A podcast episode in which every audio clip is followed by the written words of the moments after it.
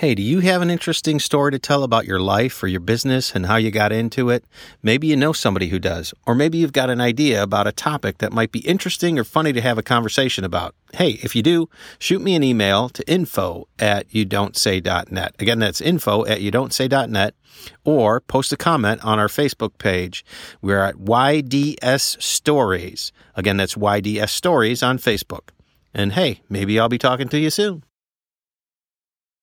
You know, aren't there enough things that cost an arm and a leg when you're running a business? There's really no reason you should be spending five grand or more for a website unless it's doing some pretty whiz bang stuff. With Squarespace, you don't have to, even with some whiz bang. With plans starting as low as 12 bucks a month for a personal website, Squarespace has a library of professionally designed templates to start from with easy to use tools that let you customize your site to fit your brand. So get that site going today. Just go to youdon'tsay.net, look for the Squarespace logo on the homepage, click on it, and when you check out, put in the code partner10. Again, that's partner one zero. You'll save 10% off your first subscription on a website or a domain. And if you need help with your site, drop Left Brain Right Brain Marketing a call at lbrbm.com. Squarespace. It's the shortest, most cost-effective distance between here and success. Direct mail. To a business owner, that only brings to mind big dollar signs and little return. Well, there's a better way to reach, stay in front of, and engage your customers, prospects, and cohorts. Constant Contact, folks. Yep, I've used them for years for my businesses and it works.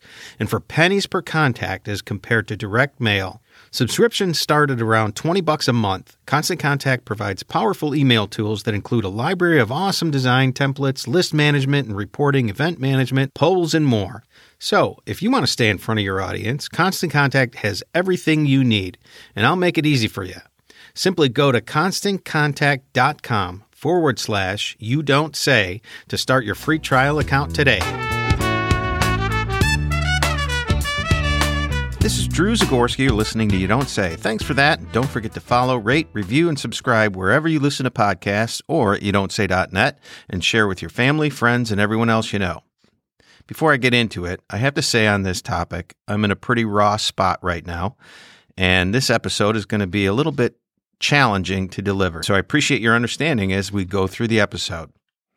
So here's the story. A couple weeks back, we lost our baby dog, Nub. He's the one on the episode cover. It happened fast, so it hit our family hard. Our girls live out of town, but they both loved him as much as Linda and I. And this one really hit me personally, really, really hard. Nub had health issues since he came into our lives, but, you know, we were managing him. In 2019, he had to have bladder surgery, which led to a diagnosis of Cushing's. But we seemed to have a handle on that issue, and his blood work as recently as this past April came back clean. Then all of a sudden, he started to lose interest in apples. That was always one of his favorite treats. We didn't think anything of it at the time because he was eating okay otherwise. Maybe this was just his taste changing. A couple weeks after that, however, he started to lose interest in carrots, which was another favorite. And then, pretty quickly, he wasn't interested in eating his usual food. He'd nibble a little bit, then quit, which definitely was not normal for him. He was always an eager eater. So we brought him into the vet for a checkup, which, if you live on the west side of Portland or in the Beaverton, Oregon area, there's none better than Dr. Franklin at Laurelwood Animal Hospital and Oregon Specialty Veterinary Clinic. Anyway, the doc's first take was that it was probably the beginning of liver failure as a long term result of the Cushing's. So he wanted to try a course of meds to see if that would stabilize him. He said that dogs can live for years with the right meds in that situation without a hit to quality of life. Well, about a week into the meds, one of which was for appetite, they seemed to be working. Nub went for two meals a day for three days in a row. Not a normal helping, mind you, and it did take a good bit of coaching, but he did eat a decent amount. Then, then he just quit eating his food altogether. If you've ever owned a dog, that's not a good sign. He'd maybe nibble on a few green beans or take a couple carrots, but nothing more. This went on for a day or so before I called the doc, since I'd also seen blood begin to appear in Nub's stool, if you could call it that at this point.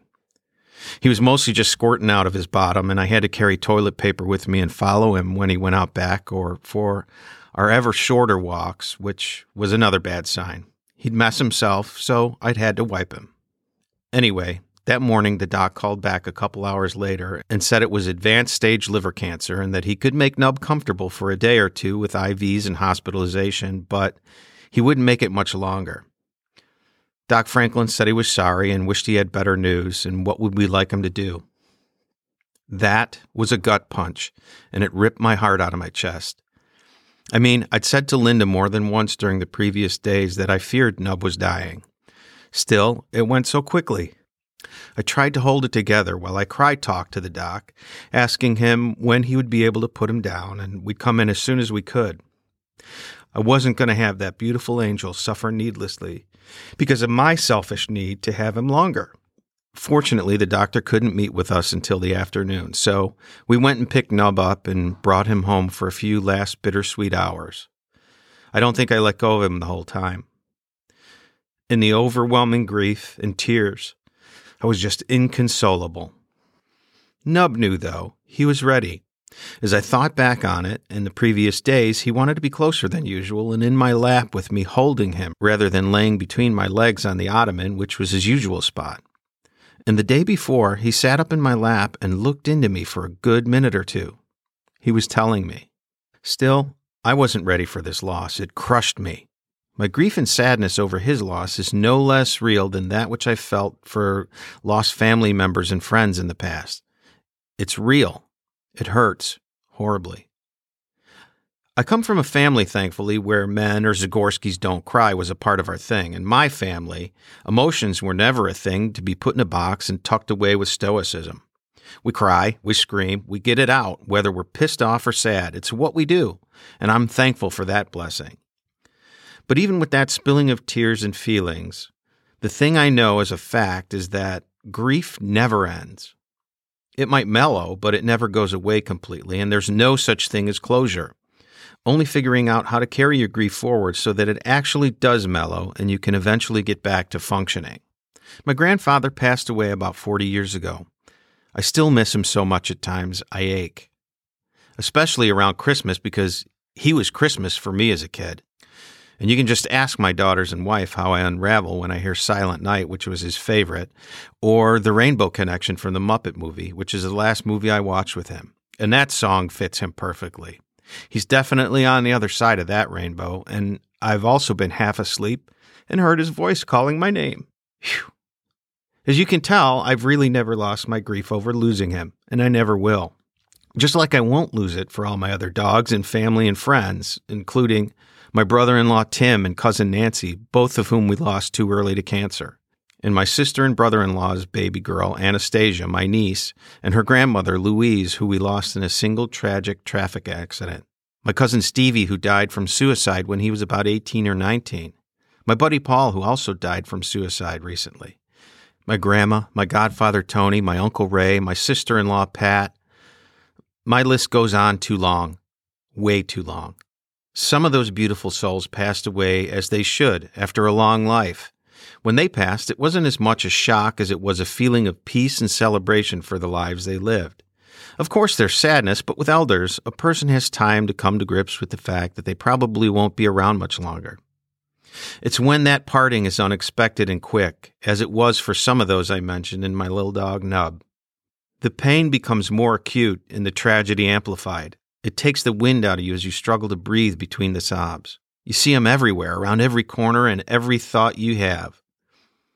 I reflect on my pain at having lost my dog and how difficult that is.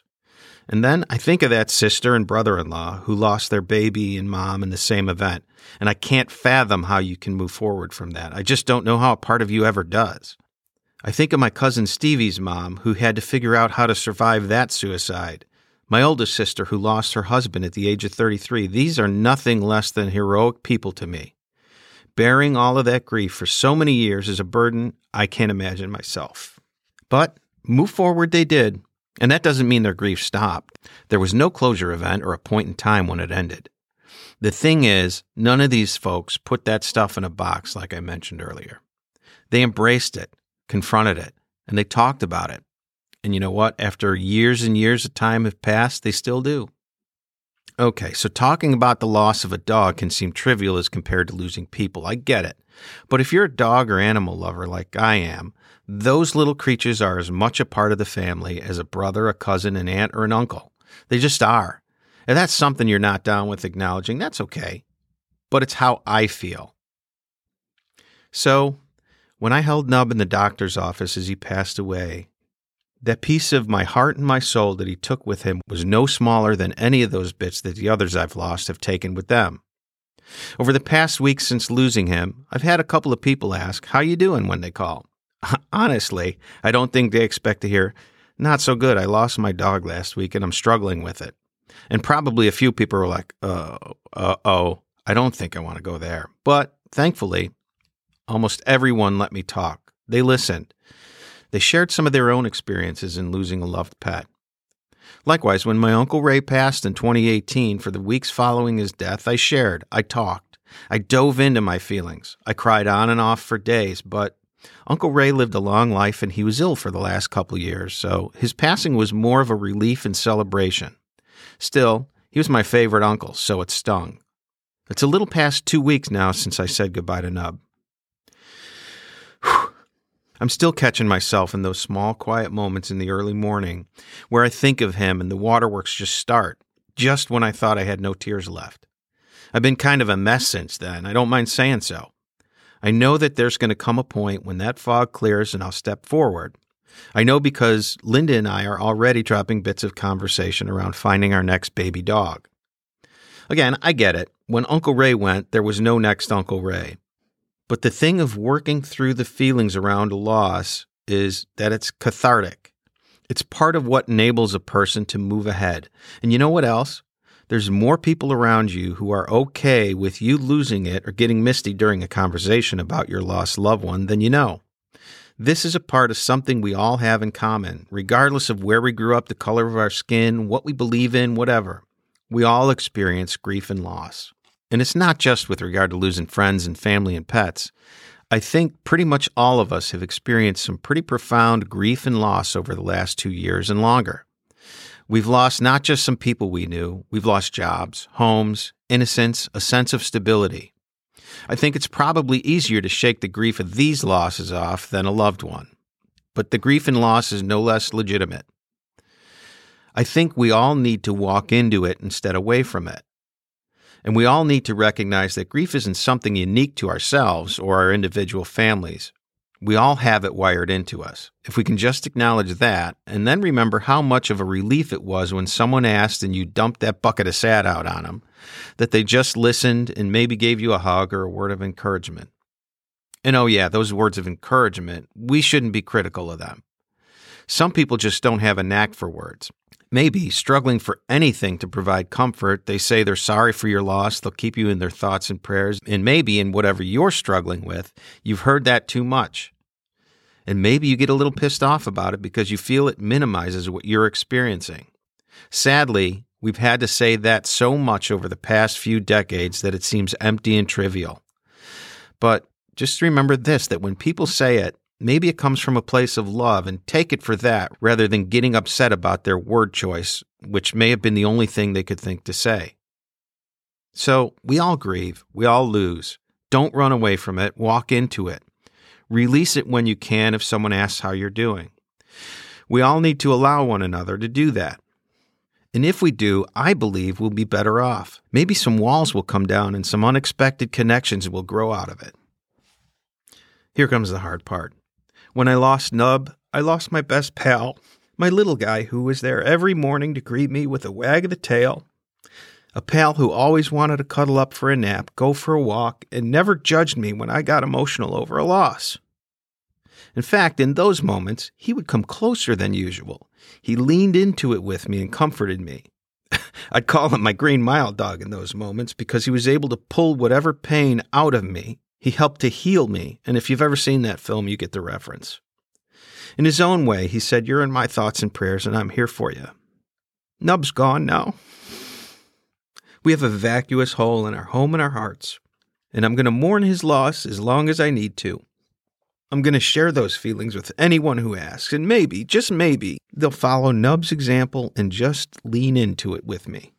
Then, in a little while after Linda and I have begun to form a solid scar on our hearts, we'll execute Nub's final will and testament. And that is to give our hearts and home to another sweet dog who needs them as much as we do him or her. Then, each time we see that new dog, we'll remember Nub. The grief will be there, but it'll mellow. And all of those beautiful memories will outweigh this unbearable feeling of loss. No, there won't be any closure, but I wouldn't want to close that door on my time with him. Instead, I'll do the only thing I can do, and that is, I'll move forward with Nub in my heart and in my memories. Don't forget to subscribe, rate, and review You Don't Say wherever you listen to podcasts and share with your family and friends. I welcome your feedback on Facebook, Instagram, and Twitter at YDS Stories and on LinkedIn at Drew Zagorski. And that's me. I'm Drew Zagorski. Thanks for listening to You Don't Say. Peace.